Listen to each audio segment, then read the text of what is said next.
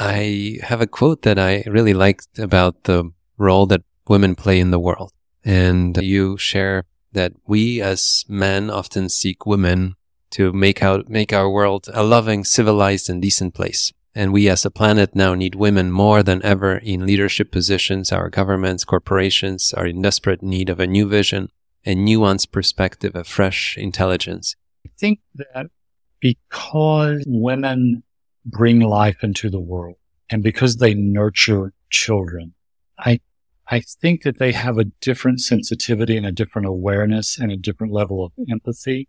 Mm-hmm. And it's not being sexist. It's, it's like, it's a quality that I haven't seen in a lot of men, mm-hmm. but there's a, there's a intuition there. There's a, a, a heightened sense of awareness that I think could go a long way to addressing some of the environmental issues that we have and a lot of the social issues that we have is, you know, as far as how we help people out of poverty, how we empower people with education, how we empower people in communities. I think that that level of empathy, and I wouldn't say emotion, but it's really empathy. I think in leadership position, I think women can be tremendously influential and, and really do a lot of good.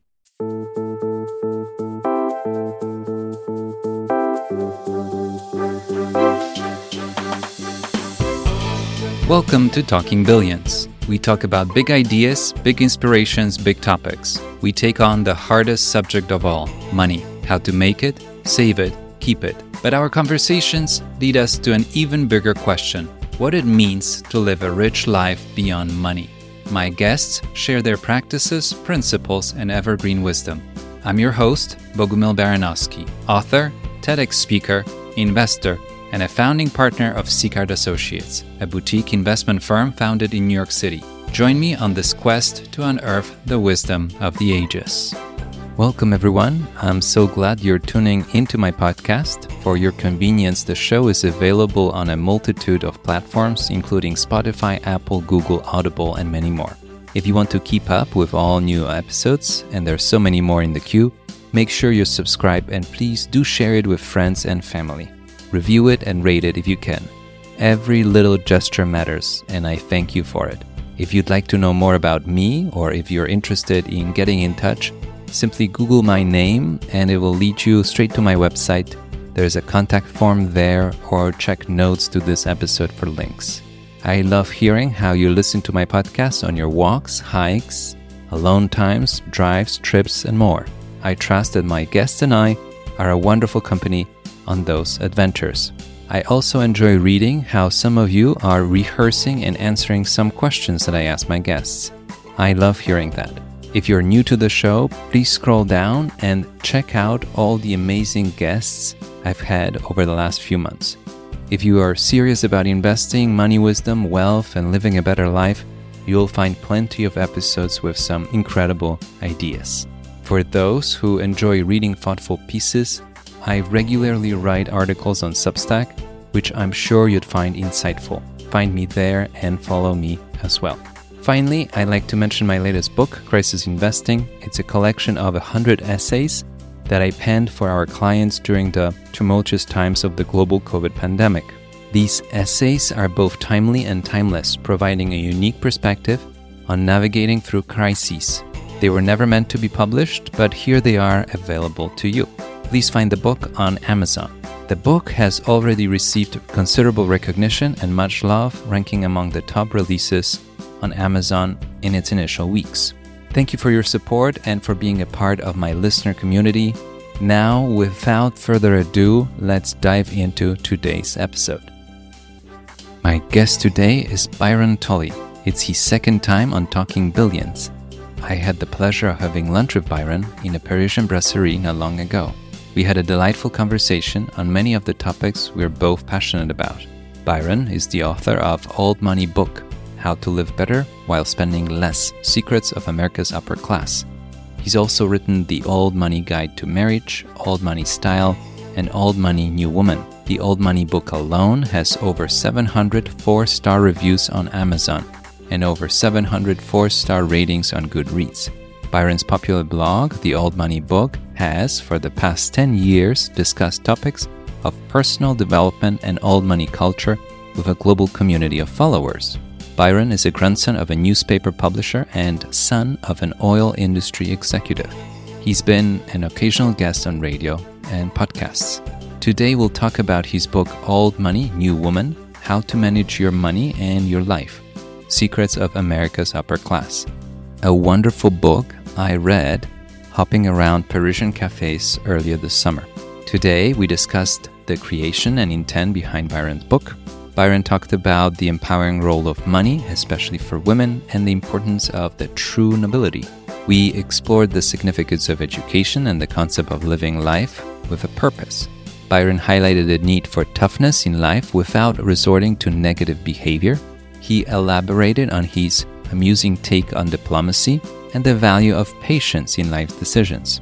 We discussed the evolving role of women as economic decision makers and the need to keep sudden wealth a secret. Byron emphasized the importance of financial planning with the principle of plan, earn, save, invest, and then spend.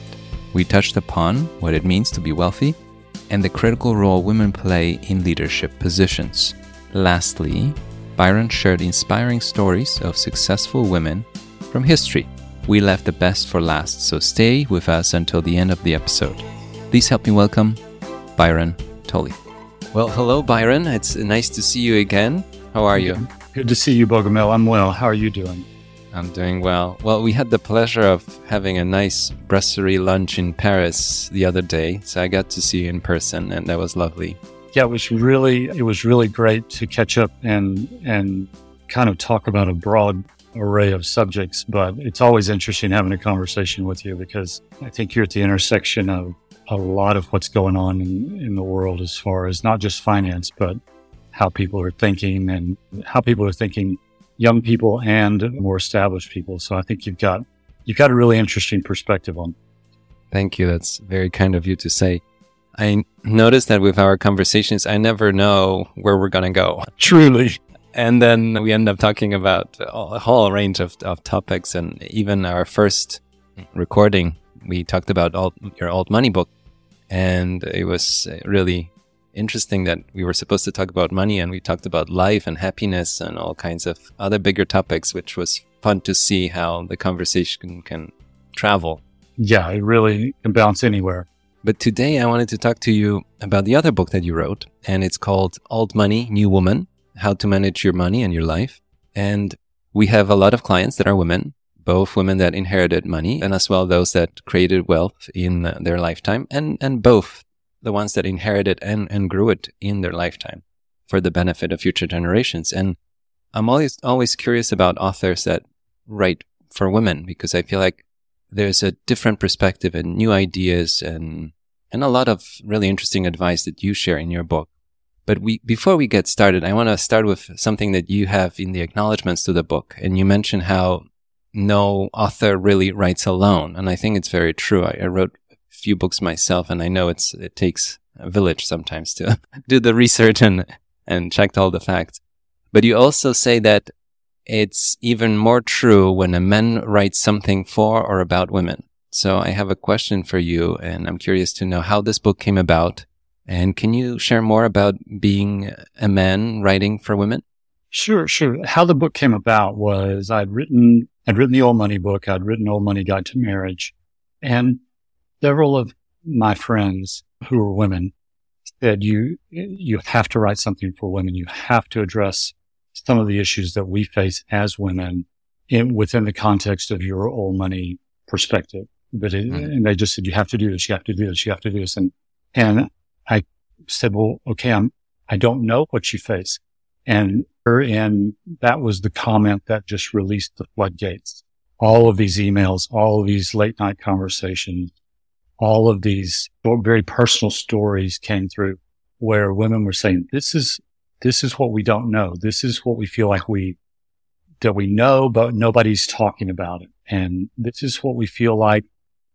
This is how I've seen things change. Women who were in their fifties and sixties and seventies were saying, this is what's changed. And I can't communicate this to my daughter because she's not going to listen to me. And I'm like, okay, well, thanks. I'm not sure she'll listen to me, but it was, it was that kind of insistence that there was there was something out there to be, there was a message out there that, or a message that needed to be presented. And I got this information, a lot of insight. I did a, a fair amount of research, but the whole the whole point of it was it wasn't it wasn't foreign territory to me because I grew up surrounded by women. I had a mother who raised me well. I had aunts and, and grandparents, and my mother's sister lived with us for a while. I was encircled by really good examples mm-hmm. of women who were productive, healthy, financially independent, in, in, independent thinkers, kind of ahead of their time. There really wasn't the word. When I was growing up, feminism was kind of like, okay, well, I didn't really relate to that because every woman I saw was working, making her own way, married or not. And so that part of it and, and that experience, I think I had a different idea when I started to say, okay, I have to write a book for women. I don't have to write a book for women, but I'm going to write a book for women. And so I had a very different experience. I wasn't seeing women as victims who needed to be saved or the, they weren't oppressed in any mm-hmm. way, shape, or form. They were simply, they were, they empowered themselves by getting a job, getting an education, doing what they needed to do every day, married or not. And so that was, that was where I was coming from with it. The, you know, and, and then when I started writing the book, I don't really, I don't really talk to people when I'm writing about a book. I don't really tell them that I'm writing a book or what it's about. When the book came out initially, there were some reviewers who said, you know, here's this man writing for women. And I right. was like, okay, if, If you read the introduction to the book, I talk about, mm-hmm. I talk about that. I'm, you can say, oh, you don't really know how this is. You don't really know how this is. That may be true on a, on a, on a personal level or in some aspects of what I write about. But the other side of it is I can tell you what men are thinking as you try and navigate the financial world, as you try and navigate the corporate world, as you try and open your own business. I can tell you how men think, and I can tell you exactly why they might be inclined to help you or disinclined to help you. And so I, I think it's a little sexist to say, hey, a man can't write for a woman uh, and, and impart information. And my, my hope is that everybody that reads the book will just say, you know what? I'm seeking solid information that I can take action on regardless of who it comes from. And so mm-hmm. that's really, that's really where the book came from and kind of my perspective coming out of it. I had, I had, I had nothing good experiences with women in my life, including my wife. And so it shaped my view about being optimistic and uh, about a woman's place in the world, about the potential that women can have as far as having an impact in the world. I am, I am really optimistic about that in spite of all the historical challenges and in spite of the current challenges today. I like what I'm hearing. Your writing is very encouraging, very empowering. And uh, you mentioned how money is power and what we just talked about, that women are sometimes at a disadvantage, but then you remind all of us, and including women, that they're in the driver's seat in their life. And it just takes some awareness, some choices, and some time. And you can get places. Can you talk about that a little bit more? I found it really inspiring, and it's it's at the beginning of the book, and it I think it's a very powerful message to everyone reading that they are in the driver's seat. It's up to them.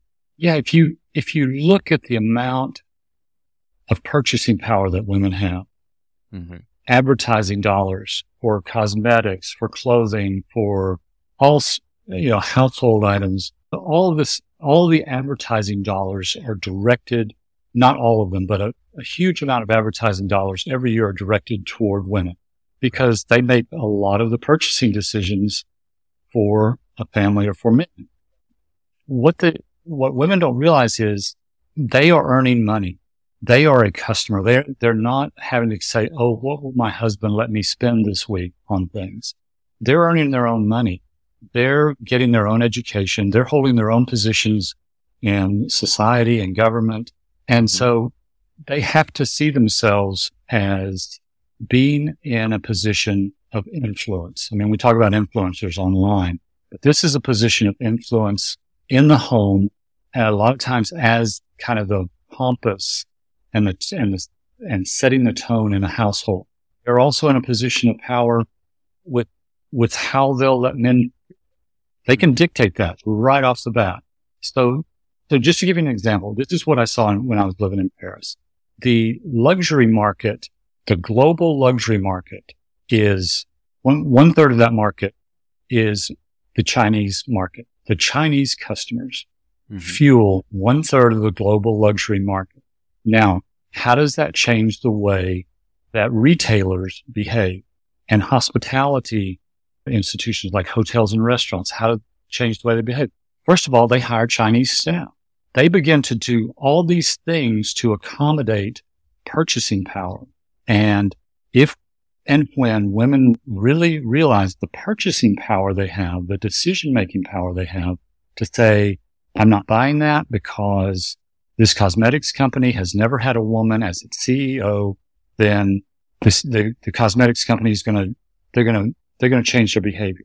And I'm not saying you put someone in a, in a chief executive suite simply because they're a woman, but there's so many talented executives out there that you really have to look at a company that's never had a woman, a cosmetics company, you know, manufactures makeup and provides goods and services for women, has never had a woman running it. Come on. That's, that's not logical. Um, and so I think when women look at that and look at, hey, we can, we can influence economic decisions. We can influence professional decisions. We can influence decisions in our family life. There's a tremendous amount of power that a woman has as a mother and a wife and as a professional that They just they have to look around. And I think, I think the situation is different for everyone, but they have to just look around and go, okay, what is my sphere of influence and how can I make my life better and make the people around me better on a daily basis? But yeah, they really have to look at themselves as being in the driver's seat. You know, it's interesting because the very first article that I wrote that I published to a larger audience was about the role of women in preserving family fortunes over centuries.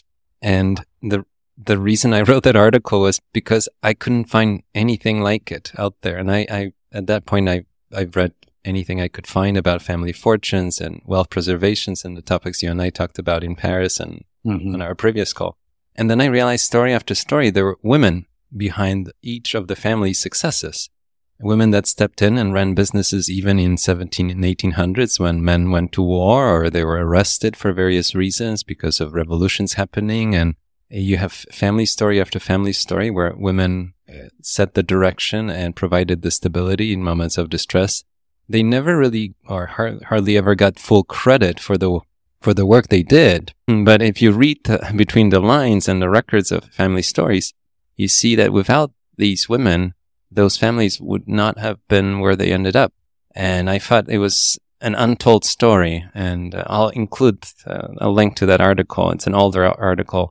But it shares a lot of the stories that, that you talk about in today's world, but as relevant in the past, although I think today we more talk more about it than we did in the past. It, it was men that took credit for all the successes, but there were women playing a major role in the... That's incredible. Pres- I didn't... Yeah, the I knew the politics of the situation where in, in Europe, where women would step in when a husband died and they're waiting for the king to come of age. But I had no idea about the business aspect. With businesses as well, and sometimes the wives, when the husband was gone, had a, a special vote or a role in decision-making so that the kids get along when the father is gone. So these are all little untold stories, but they're not so little when you think about the continuity of a family business or a family fortune over generations. And I, I think there are some fascinating lessons that we can take away from the past and use in today's world that you talk about how women have such a big, powerful role in decision-making at home and with the purchasing power. What what I like about your book also in the early pages, you mention how the starting point doesn't matter and the age doesn't matter. And all that matters is that you want to join what you call the true nobility. And you define it as somebody that wants to be a better person tomorrow than they are today. Can you talk about that? I, I thought it's it's very welcoming that you don't have to. Your starting point basically doesn't matter as long as you want to join us on this journey. That's the way I read it. Yeah, that's exactly it. I I think that I think there's a lot of pressure that can discourage women and say, hey, you, you know, you're not thin enough, you're not pretty enough, you're not this enough, you're not that enough. And social media has made it worse. But I think that if a woman has pulse and she has a direction and she has any kind of vague idea of how to accomplish it, a vague idea all the way down to a really detailed action plan.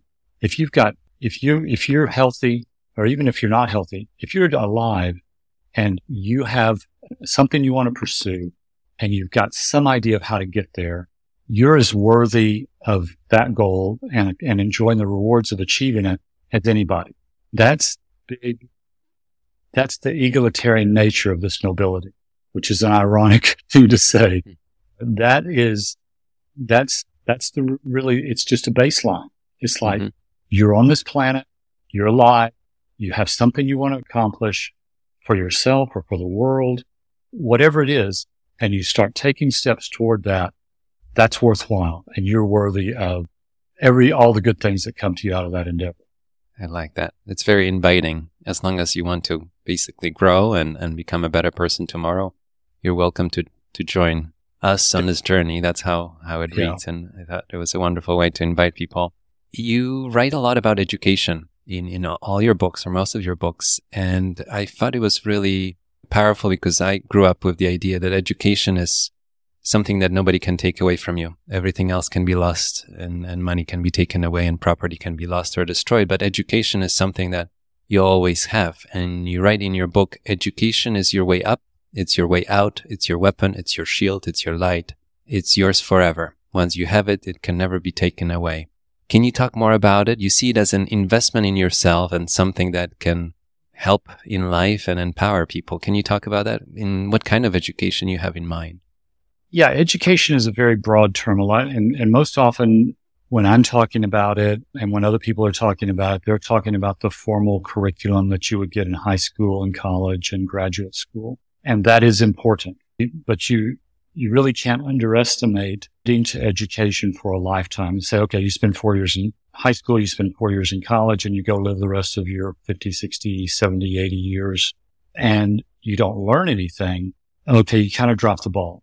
But if you take education and look at it as a lifetime endeavor of, all right, I didn't get a chance to get a formal education, but I'm going to educate myself. I'm going to read. I'm going to, I'm going to, you know, find resources wherever they are. And I think reading is the most powerful thing you can do. Of course, you can watch YouTube videos and learn skills and learn how to do things, but reading is the most powerful thing that you can do in order to continue to educate yourself throughout your life, because that's going to make the difference.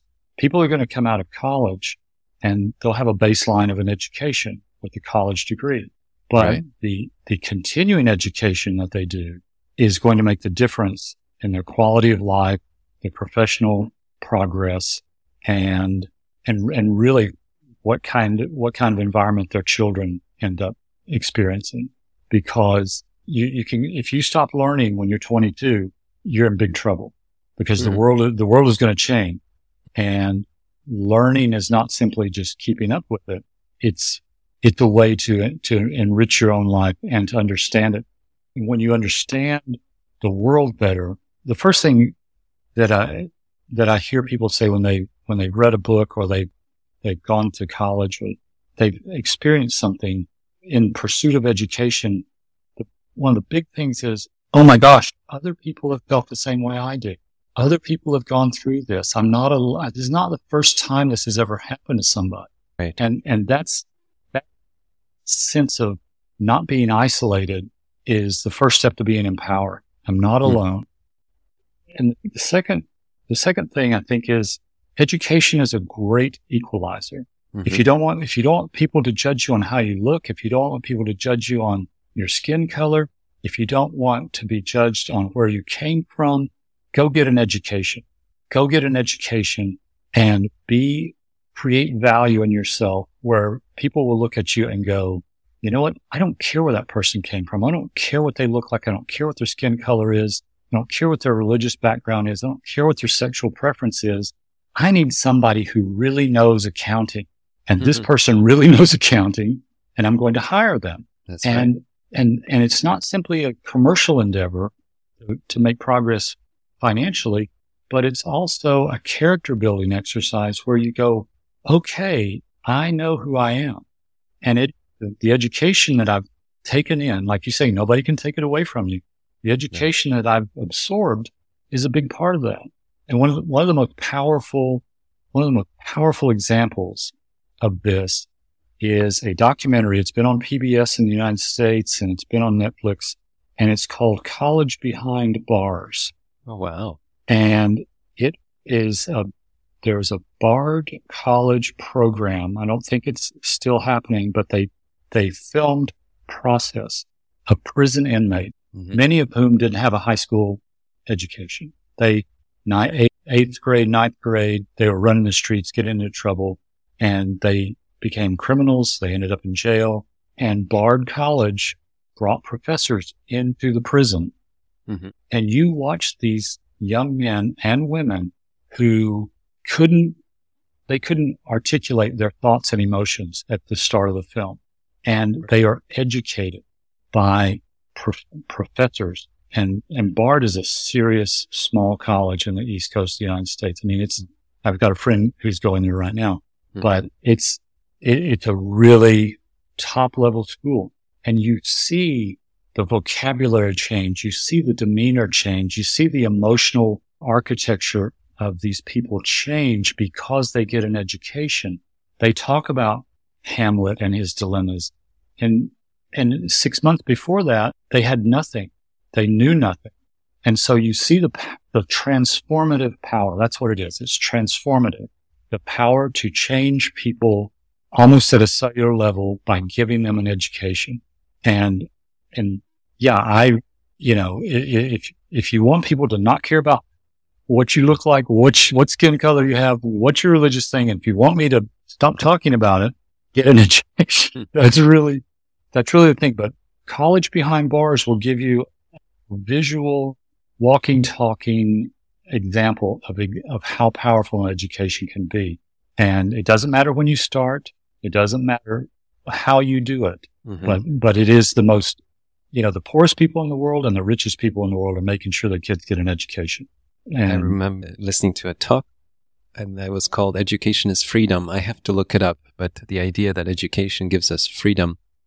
And listening to you, I wrote down a couple of notes. One was you talked about the shared experience. When young people or people in general go back to school or want to learn, they see that other people have had the same experience. And the reason I caught my attention is that working with wealth inheritors, wealth creators, when they come to us and they talk to us, for a moment, they think they're the only ones and the first ones in history to experience all that they're experiencing that comes with inheriting wealth or creating substantial wealth in their lifetime.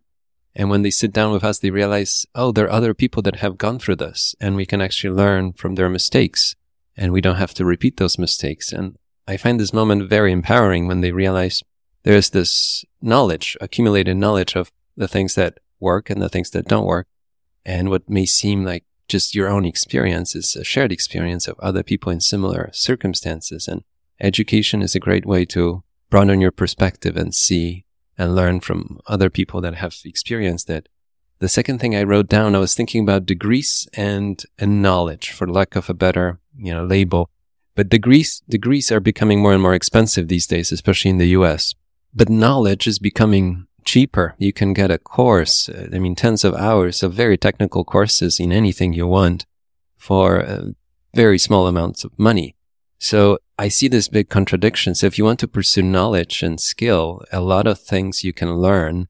You can get, get books at a relatively low price, or you can even borrow them for free. So the knowledge is almost free. And I, I don't think it's fair to say, but it's close to it. And, and then the degrees became so expensive. How do you re- reconcile that when you think of acquiring education between the degrees and the knowledge? One is becoming out of reach for, you know, a lot of people, and the other one seems to be so cheap that people don't even care to look look at it. Don't bother to look. Oh, it's on the internet. Why do I need to know that? Yeah, I think I think that's a tough I think that's a tough issue to address fairly, because, and I think it depends partly on the person's objectives. If I have a, a relative who is going to be a welder, and mm-hmm. he's going straight in that direction, that's what he enjoys, that's what he's very capable of, of doing, and and he's he's not in a, in a certain sense, for his economic livelihood, he will not need to study Shakespeare or or or have the ex- have the expense or experience of a college experience with a four year degree that would set him back a hundred thousand dollars or something. Right. And uh, there is the there is the social and intellectual exposure and enriching process that happens when you go to college, when you are thrown in as a freshman in college. My mother said she, and she was blessed with having a lot of experiences in her life, but she says, I'll never know what it was like to go away as, and be a freshman in a dorm room with a bunch of other freshman girls mm-hmm. that first day at college. And so that experience has value. Now, the price you put on it is another thing. I think there's a, there's an aspect of learning to socialize with people that you don't know, to make small talk until you get to know people that you've just met at, at a party or at a, some other social function. I think the importance of meeting people who are completely different than you and hold completely different perspectives than you do. I think that is a mind expanding experience that people need to have. I won't say everyone, but a, a lot of people need to have that experience. And so, yes, student debt is a serious issue. And we've got to, I think we've got to hold universities accountable. When you're paying, when you're paying presidents of university millions of dollars a year, you're paying the football coach at a university millions of dollars a year. And then your tuition fees are, you know, hundreds of thousands of dollars over a four, four year course. So I think there's a, I think it's a complex issue. Mm-hmm. I don't think I know enough about it to say this is how we solve it, but I think each person has to weigh the importance of a college education, the degree, versus picking up skills that you can learn really online in online classes. There, there's a social element to, and there is an, I think there's a comprehensive element to the educational process that's missing if you simply go after knowledge. But if you go after knowledge and that's what you need and that's what you want, by all means, go for it. It made me think, you know, we have interns now and then that spend a few weeks with us in the summer. And a few years ago, we, we had a few interns that came from really good schools, and, and I was sitting them with them and talking, and they were telling me how they feel that they're not learning enough at the college or university. And then they go online and they find specialized courses in valuation, in all kinds of stock market related topics. And then they take those courses on top of the courses that they take at school. And I was thinking how they merge the two worlds, which is, you know, getting the degree, but then they feel like the degree is not enough. They, they want even more knowledge. And sometimes the professor might not have enough time to sit down with every single person and explain something. So they go online and they have a, a whole course that they could take at their own pace. And then one particular thing they can go in very deep. I was very impressed because it's a very different university experience that I had. I would go to the library and find a book. And if I, I wanted something extra, I would find it in a book. But now there are online courses that you can buy for, for sometimes tens of dollars, and you get the best of the best in a particular field that explains something in thirty hours. And if you want, you can really go very deep. So I think it's fascinating how each gener- generation finds a way how they can pursue knowledge. And I think it's very inspiring to see. That's you, incredible.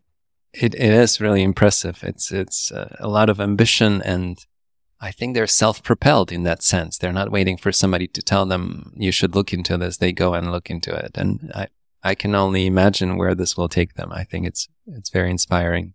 In your book, you share many secrets, but one of the old money secrets that you share is that life is most fully lived with a direction and purpose. I really paused, and it made me think, and I obviously agree, but can you tell me more about that direction and purpose in life?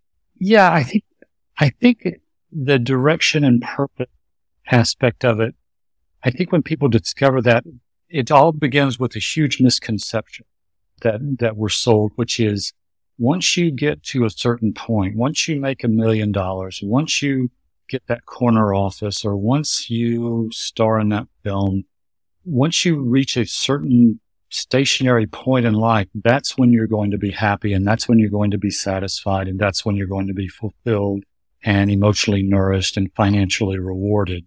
It's a, this destination. When you have a purpose in life, then all that other stuff takes care of itself. And what, and that's what I've found, you know, when, when I, like when you and I were having lunch in Paris, you said, you know, your fulfillment, the, the fulfillment that you get is I get to, I get to help these people not make the same mistake twice. You know, I have this other, okay, here's these other clients, made this mistake, benefit from their mistake and prosper. And mm-hmm. so, but your purpose, I think, and, and this is what I found with a lot of very happy and successful people is they're purpose driven. And that purpose transcends, oh, I've made this much money, or, oh, I've, you know, I, I'm recognized on this, or I have this many followers online. If there's a purpose behind it, then that's where you're really going to find, and it's, the purpose is outside of you. That's mm-hmm. the, that's the other thing is the purpose is what you're going to deliver and give to the world. What, what thing of value are you going to give to? For me, it's stories. You know, it's information and it's stories. It's like, here's a, here, here's a philosophy. Here's a story. And that's, that's what I share and that's what I give. And for each person, it's a different thing. As long as it's constructive, as long as it's directed at other people, delivering something to other people. I'm going to put my kids through college. Okay. I'm going to put my kids, that's what you're going to do. You're going to, you're going to make sure your kids get through college. You're going to pay for that. You're going to make sure they're safe. However you do it, that's your purpose. And you'll do more for other people than you do for yourself. And you'll feel more satisfaction in doing something for other people than you do for doing something for yourself. And so that's, that's what I see. And, and that takes, whether you're making money or making enough money, it takes all this stuff off the table. It's interesting because sometimes we get the biggest satisfaction from something that brings no money. it, you know, somebody gets a good night's sleep or I see a smile and that brings us more joy than a monetary compensation. But I think in your case, and you and I have spent quite a bit of time together, both in person and, and in recording, I see that you have a calling because you have all this knowledge, all those principles, all those ideas. You observe the wor- world, but you have a calling to share it because you could keep it all to yourself or share it just with a handful of people in your life, but you, you chose to write it down. It makes you, you know, exposed and vul- vulnerable because you're sharing a lot of very intimate stories, but you, it's your calling. And I can see it's a very powerful calling. And I can imagine there are more books coming from Byron, but correct me if I'm wrong. Yes, there are. There are. No, it's really, and, and it's a sense of satisfaction. And, and, and yes, I know people have to put food on the table. I know they have to pay the rent. I know they've got student loan bills. And, and it's a hard thing to say, follow what, what you're passionate about when you've got all that stacked against you. And it may be, you know what, do what you have to do five days a week and follow your passion on the weekends, but find a way to have that purpose flow through you and, and out into the world. And then that's really, that's, that's really it. And, and And I, I can imagine probably having the same conversation with your clients who have inherited a lot of money and don't have to work. Well, okay, what do I do? I don't mm-hmm. have to work. What do I do? Find something you're passionate and get busy. I wouldn't want to be, I wouldn't want to be the one to tell them that. That's your job. it's, it's fascinating to see what happens because we, I mean, most of the people don't really have a moment to think about it. As you said, they have to find a job that pays the bills and then hopefully they, they like what they do. But if you pause for a second, you put yourself even in an imaginary situation where you don't have to work again for a paycheck, what would you honestly do with the rest of your life? And I think that moment of reflection, even if you're not yet in that position, I think enriches your life in a wonderful way, where you realize, well, there are so many other things I didn't pursue or I could pursue that would take me in a whole different direction. And my wife gives me a hard time, but early on when we started dating and we were both very busy with our careers, I would, we would go on a walk in the, in Central Park, and I would ask her, what would you do if you didn't have to work for a paycheck? And, and at first she didn't like the question because it was, it was a frustrating question because, you know, it's an uncomfortable place to be because you start to question all the choices you've made so far, which were driven by what's the desirable career path, what's impressive, what brings the right paycheck, and so on. And you start to think, what would really bring me lasting joy and fulfillment that's beyond a paycheck? And I think that has enriched our life thinking that way. And I think it's it's fun to see where it can take you. Even in, as you said, in this very moment, you might have to hold on to the five-day or six-day job. But just to think about it on on the weekend or in the evening, what is it that you would like to do if you didn't have to work for money? I think it's a, it's a it's a fascinating experiment. It, it's challenging. It's a very uncomfortable place to be, and I think it brings up a lot of emotions and frustrations, but it's a good place to start to really think, what do you want to do with the rest of your life? And, and new ideas can pop up. I attended an Omaha Berkshire meeting where Buffett and Munger speak, and I met a lot of really nice people, and I haven't been in a while, and it was my first since after COVID, and and I wrote a book, I wrote an article, Return on Kindness. And I realized how much kindness there is among people in the business world, especially the people that Buffett somehow attracts in his circle. And when I was reading your book, you share an advice that I really like. You say that you can be competent and even tough in business and life without being mm, you know, ruthless, mean, sarcastic, and nasty. I really like the sound of that. I think the overall corporate and business culture is improving in that sense, that it's not promoting unkind people. It's kindness that wins in the long run. Can you talk about that? I I know it's an advice for women, but I think it's an advice for all of us that being kind can get us places. We don't have to be like some of the characters we see in some movies that make us think that we have to be really unpleasant human beings to, to get ahead. I, I really like that. And, you know, there's, there's, you're absolutely right. You know, movies and television promote the tough, ruthless, almost sociopath businessman as being The, the alpha male and the, and the person to aspire to be, the Gordon Gekko of Wall Street, where Michael Douglas played the ruthless investor trader. And, and so you see that and, and, and then you turn around and have a conversation like I had. I was back in Los Angeles a couple of years ago, and I went to a guy's place of business, and we were waiting to be able to go out to lunch. And so his boss came through. And his boss said hi, you know, chatted for a minute, and they had some business to take care of. And then the, the boss, and he was the owner of the company. And my friend says, I, I love that guy. And I said, well, is he like a, he's like a fair boss. Does he pay you well? That kind of, I mean, that's good, but you know, kind of what's behind it. And he said, no, he said, I, I'd do anything for that guy. He's just a nice, you know, he, he's considerate. He asked about my wife. You know, ask about my kids. And, and the, I think what you're, what you alluded to is absolutely true. The power of being a human being mm-hmm. is underestimated, you know, and, and I think that's, I think that's, I, I hope that the business world is, is evolving in that direction, because we've had enough of the ruthless, ruthlessness.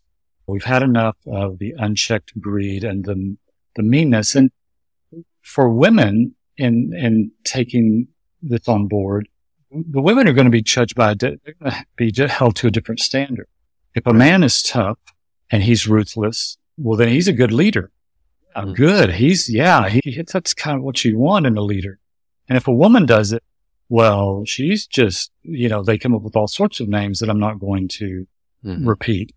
And, you know, she's vindictive, and every quality that a man would take on, when a woman takes it on in the same spirit, it's, it works to her disadvantage in the long term. And so, you know, I, I see a lot of women in, in this part of France, in the countryside here, who are running their own places and have been running their own family properties here. And I've talked with, I talked with one about two weeks ago, and she said She said, the way you have to do this is you have to be firm with a smile. Mm-hmm. And, and I thought that is just key. She deals with men all day long running this property that she has. And, but she has to be firm, but with a smile.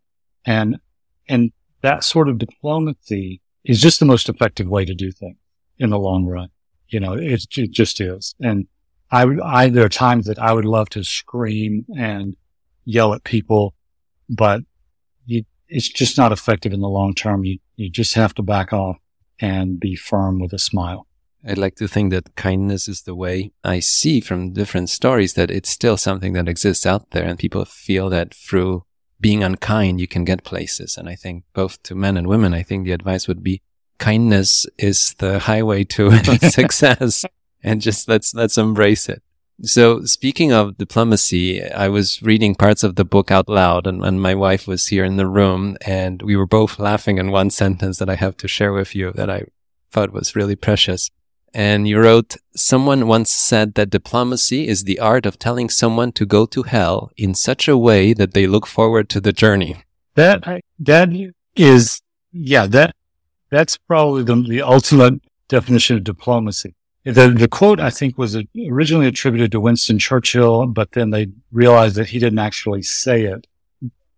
You know, it's really, it, it really is, it's like we were talking about just a second ago. It's, it is, keeping things on a positive note, looking for an opportunity rather than a problem, looking for a solution, being willing to explore and, and take ideas from everyone, and, and kind of setting your ego aside and going, you know what, if we can get this done, if I have to compliment this person and point out the good things about them in order to get them to come down and back off the anger and back off the meanness, let me take that extra step. Because what, what people don't realize, and, and, it, and it's what you kind of realized, is every, that kind of behavior is going to stack up in your favor mm-hmm. over the long haul. And you're right. People, people will treat you more favorably because maybe you didn't try and win every argument. Maybe you didn't try and make your point in front of a group of people or put someone down in front of a group of people, and, and tried to, took a little extra time to point out the good things that they were doing in their job, not just the problem that you were having with them. And so diplomacy is not deception. Mm-hmm. It's not being deceitful and lying to people, but it is, there's a hundred ways to, to tell someone that something's wrong. And the way that they're going to accept it and perhaps change or be persuaded is ninety percent not what you say, but how you say it. And so that, that art of diplomacy is, it's just key. It's just key because you're not going to knock down any doors. Yeah, I'd like to think that men can learn quite a bit from women on that front, just from personal oh, yes. experience. I think yes. women somehow can pause and listen and wait before they jump into conclusions, and, and men, on average, have a propensity to act no, before I, they think, and that's yeah, yeah, yeah. that invites more conflict than than yeah, helps here. I mean, my, I'm guilty of jumping in when someone starts a sentence. I know what the rest of the sentence is going to be, and so I'm already in there. With an, with an objection or with a contradiction or, you know, and so, yeah, that's, that's very true. And, and, it, and, you know, if women can realize that the power and influence that they have with that mindset of just listening, being empathetic, and delivering difficult truth to people gently, it's, it's a powerful position, because I, I think a lot of times it's a lot easier to hear it from a woman who's, who approaches it that way than it is to hear it from a guy who approaches it as, hey, listen, we got a problem. You know, people go on the defensive almost immediately. So, but your analogy, your story about people getting their work product to you quicker because you were nicer is yeah. that's, that's the way of the world. Mm-hmm. And it's, you know, maybe it's a secret, maybe it's not a secret. I think everybody should know about it.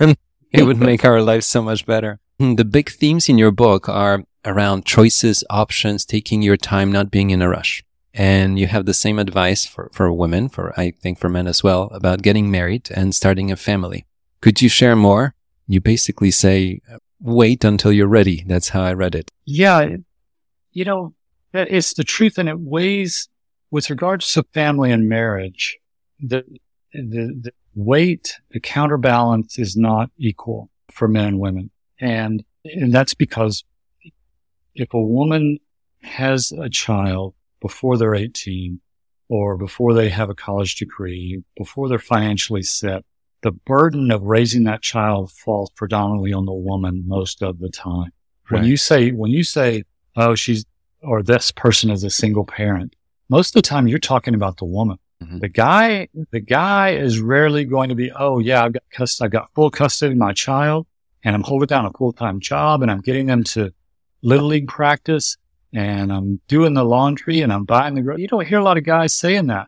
What they're mm-hmm. saying is I got, I got my kids on, I got my kid on weekends while the single parent, the child's mother, is doing everything else and holding down her full-time job. So, so this, this is kind of a more critical issue facing women than it is men.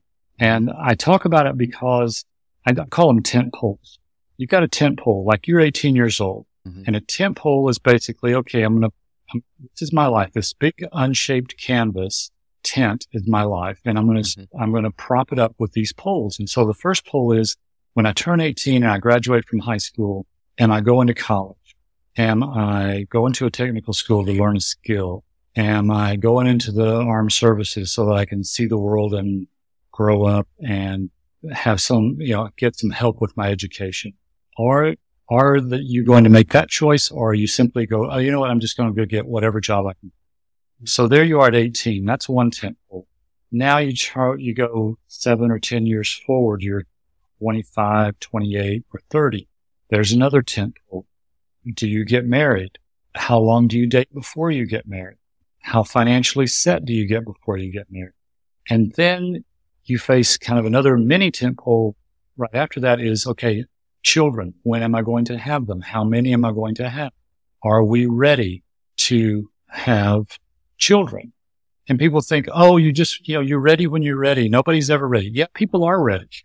They have, they have a plan. Even if they don't have a certain amount of money in the bank, they have a plan of like, this is what we're going to do. This is the support we have. You know, the in-laws live a mile away, so they could help on weekends if we need to do this, if we're both working, if we've got this. Think it through. And then when you're forty-five, the kids are out of the house. You have the chance, oh, do I want to change careers? Do I want to really supercharge my career and really put in the time and work and really go to the top of my field between forty-five and sixty-five? And then the final tent pole is, okay, at sixty-five, what do I want to do? Do I want to mentor? Do I want to start teaching? Do I want to travel the world? Do I want, what do I want to do?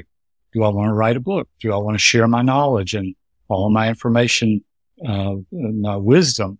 And everybody basically does these things in life. It's just, when do they do that? And that right. makes the whole difference. Is between eighteen and twenty-eight, you're going to be a completely different person. Mm-hmm. And you're going to make it be a completely different parent, and you're going to have a completely different set of opportunities, not just for yourself, but for your in options for your child. And so, so that's what I talk about. There is a natural rhythm to life, and, and it's, it's kind of, you can't force, you know, some people are prodigy, prodigies and they can learn things very quickly. And, but most people, it takes a certain amount of time and a certain amount of personal growth. And if you go with those seasons in your life and keep things kind of within those parameters, you fare a lot better. There's, there's a reason people get an education and then start, then choose a partner mm-hmm. and then have children and then go on with it. You know, it's, they're building blocks. They're sequential elements that happen best in a particular order and when they're well paced. I guess I'll say. I like the sound of that. Basically finding your optimal time to make certain decisions in life. I I was going to ask you about a big question that came up in our previous recording and our conversation in, in Paris as well. And it's a question about sudden wealth, and it's whether it's inherited or created. You give an advice to keep it a secret at the beginning. And I like that. And I'm curious to explore it with you, because the natural reaction when you receive sudden wealth, it's to go out and spend some and celebrate in a big way. Definitely tell everyone about it. But you recommend the opposite. And, and, and I agree with you for various reasons. But tell me more. Why keep um, it a secret? You know, the the reason to keep it a secret is, first of all, it's for most people, maybe not some of the clients that you deal with who grow up with a certain level of comfort and affluence and, and, and wealth. But for a lot of people, sudden wealth is very, at a minimum, it's very disruptive. Mm-hmm. And at the maximum, it's very destructive. And so it, it's disruptive because our identity, this may, psychologists or psychiatrists may disagree or agree with this, but I believe that our personal identity is interwoven between our social position, our family history, and our economic position. Our social position is where we are with our friends or even in the business world, whether we think of ourselves as middle class, upper class, lower class, whatever, working class. And when you inherit uh, or come in or win in the lottery, whatever it is, when your financial situation changes abruptly, you have a shock to the system. Your personal definition of who you are, your identity, has to be recalibrated. It has to be reconsidered. It has to be adjusted, and everything else in your life now has to, oh, well, how do we handle that? Oh, well, now I've got this girlfriend and I'm richer than she is now. Well, how do I handle, well, I have these friends and they're not as rich as I am.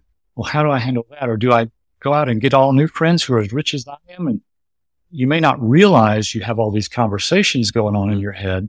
Well, okay, now here's my job. Now I, I don't need fifty thousand dollars a year. I'm, you know, I've got two million bucks in the bank. All, all these things, you know, there used to be a video game years ago called Asteroids, and you would try and shoot all these asteroids before they hit your ship. You know, it was a very primitive video game, but you've got all these asteroids coming at you, and you've got to try to, first of all, articulate what you're feeling. Mm-hmm. Secondly, realize, yeah, okay, that's what I'm feeling. I don't know what to do about it, and I don't know how to manage it. It was one of the things, you know, there was a, there was a conversation that a journalist had with John F. Kennedy Junior before he was killed in the plane crash. And he said, I grew up in this, having this position of being John F. Kennedy, President Kennedy's son. And I had to learn to manage that. Mm-hmm. And it took him, you know, twenty plus years to get a handle on, how do I manage everybody knowing who I am, mm-hmm, and having all the opportunity in the world? And so the management of, first of all, what's going on internally. And then secondly, how do I, how do I adjust my relationships with the world, the external elements? Mm-hmm. How do I change, do I change where I live? Do I change the way I dress? Do I change the car I drive? Do I quit my job? Do I ch- change my social circle? What do I do about my relatives? All these external things are secondary. And so the easiest thing to do is just keep it a secret and deal with this stuff. You know, talk with people, you know, talk, people can talk with someone like yourself. They can talk with their accountant who has other high net worth individuals, and they can talk, you talk with these people in private, mm-hmm, and, and, but you just don't broadcast it. It's just a bad idea. It brings on all of the bad, it brings on all the bad things, you know, that you've seen, you, you've seen, I'm sure, in, in your field and, and with your profession. It just brings on all the bad things. It brings, mm-hmm, a third level, not just your internal stuff, then the, yeah, external stuff. It brings all of the social stuff coming back at you that that's, you just go, you know, I don't know how, and that's when people go crazy. Yes. It's uh, the good advice is to take your time. And yes, keep, keeping it a secret, I think it's a good idea because it gives you time to adjust and make all those choices that you mentioned. I was going to ask you about a, you know, a particular situation that happens often these days where the substantial portion of the wealth gets passed on when people are in their fifties and sixties, and sometimes even later. So because the parents live longer, we all live longer. And at that point, the individuals, and, and I'm thinking of, of women specifically, might be with families and kids on the way out of their homes, going to college, and a husband or a partner that's been a breadwinner for a few decades of their life. And suddenly the balance changes when the woman inherits substantial wealth from a relative, and all of the sudden she's the one with substantially higher resources. What happens then? Have you thought about it? You know, I, I, I would just, I would categorize that issue under marriage. And I would say in marriage, you're going to have to have very long, honest conversations about how you're feeling and what you're thinking and how the other person might be feeling and mm-hmm. think. And I think for a woman, the most powerful thing that she could do in that situation is say, honey, let's sit down and talk. Mm-hmm. And then sit down and talk and say, I've inherited this money. You've been working all of our married life and you've made more money. And now I have more money, but we're still a married couple. Right. How are, how are you feeling about it? Mm-hmm. And then just listen. Mm-hmm. Because it may be that the answer doesn't come up in that conversation from a man. Mm-hmm. Because I think from, for me, and I think for a lot of other guys, the gestation period between having something come into our awareness and having the words to articulate how we feel about it mm-hmm. can be hours or days or weeks or months.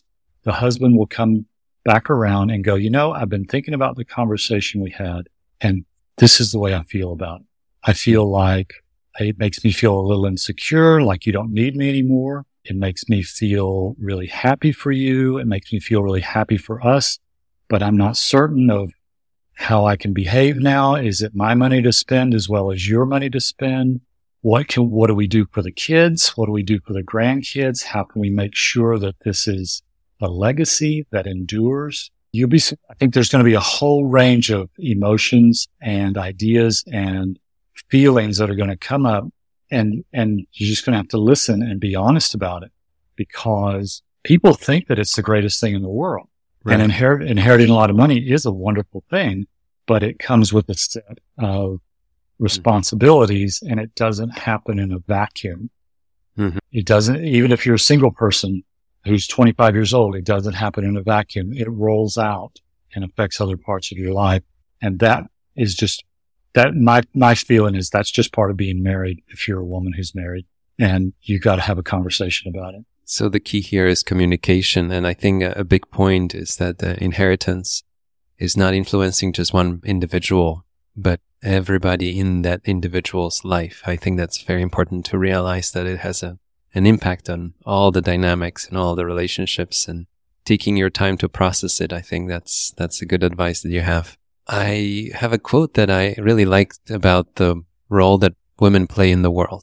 And you share that we as men often seek women to make out, make our world a loving, civilized, and decent place. And we as a planet now need women more than ever in leadership positions. Our governments, corporations are in desperate need of a new vision, a nuanced perspective, a fresh intelligence.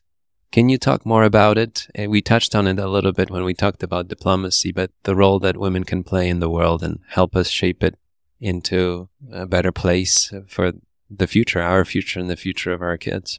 Yeah, I, I think, I think that because women bring life into the world and because they nurture children, I I think that they have a different sensitivity and a different awareness and a different level of empathy. Mm-hmm. And it's not being sexist. It's, it's like, it's a quality that I haven't seen in a lot of men, mm-hmm. but there's a, there's a intuition there. There's a, a, a heightened sense of awareness that I think could go a long way to addressing some of the environmental issues that we have and a lot of the social issues that we have is, you know, as far as how we help people out of poverty, how we empower people with education, how we empower people in communities. I think sometimes men look at things from a very distance perspective, like, okay, this is our policy. This is, you know, this is a program that we can make work. This is, you know, it's very analytical, and it's good in a certain sense because that's a lot of the way that governments function. Right. But on a, on a more personal level, I think women can connect on a more personal level in a leadership role. I think women can walk in to a tense situation regarding foreign policy. And I think that they can be, I think they can embody the qualities of the men in the room who had mothers and who have wives and who have daughters, and say, we've got to think about the mothers, the wives, and the daughters mm-hmm. that, that are not in this room, but that you claim to represent and that need to be taken care of and need to be protected and need to be educated and need to have access to healthcare.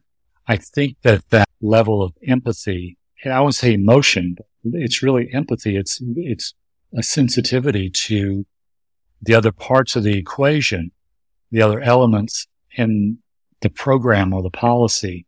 I, I think in leadership position, I think women can be tremendously influential and, and really do a lot of good. I agree. I think there's room for improvement. Byron, you know that I like to end those conversations with success stories and our definition of success. So this one we'll do a little bit different, and I wanted to ask you about the women that you mention in your book. And after each chapter, every few chapters, you mention stories of real women from different points in time. And I think you have some stories from hundreds of years ago and some recent ones that overlap with our lifetime. Is there one story that really stands out that you want to share, and who it was and what she did and why she would be a great example for women out there in the world? Yeah. There, when we were living in Paris, Simone Veil, was a, she was a French health minister. She was best known as being a, a health minister for, through several different administrations. Simone Veil died in two thousand seventeen, and she was interred at the Pantheon in two thousand eighteen, one of the few women who's buried in, at the Pantheon mm-hmm. in Paris. And she was a Holocaust survivor. Her, most of her family did not survive the Holocaust. She was a health minister in France, I think, for fifteen or twenty years. She was the first female president of the European Parliament for three or four years. And she, in nineteen seventy-five, she finally fought and won the right for women to have an abortion in France, just in nineteen seventy-five. And we were standing outside a cafe, and the motorcade came by across the bridge at the Ile Saint Louis and crossed, passed right by us, and women were standing out on the street in tears. And they just said, she did so much for us. She did so much for us.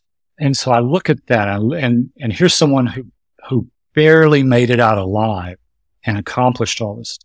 And I thought, you know, that's really an inspiration. That's an, in, of course, she's an inspiration to, she's one of the, she's maybe the most revered woman in France. If you took a survey, she'd be in the top three with Marie Curie, Joan of Arc.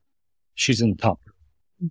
And I look and I said, I thought to myself, you know, that's an inspiring story. And there was one story that I thought about Simone Veil that was just really telling. And she was sitting in a very nice restaurant, and she was obviously a very powerful and influential woman, and her politics were known far and wide by everyone, especially by her family. And her family was sitting around having dinner with her, and her son, who at that time was in his early twenties, made a chauvinist comment at the dinner table at this very nice restaurant. And Simone Veil stood up, took the carafe of water off of the table, and poured it over her son's head. Wow. For making that comment. And I thought, you know what?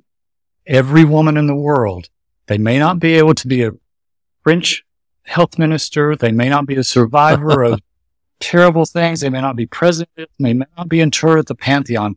Mm-hmm. But every time they bump up against a male chauvinist comment, mm-hmm. they can pour a bucket of water over somebody's head. And I just thought, that is, that's my girl.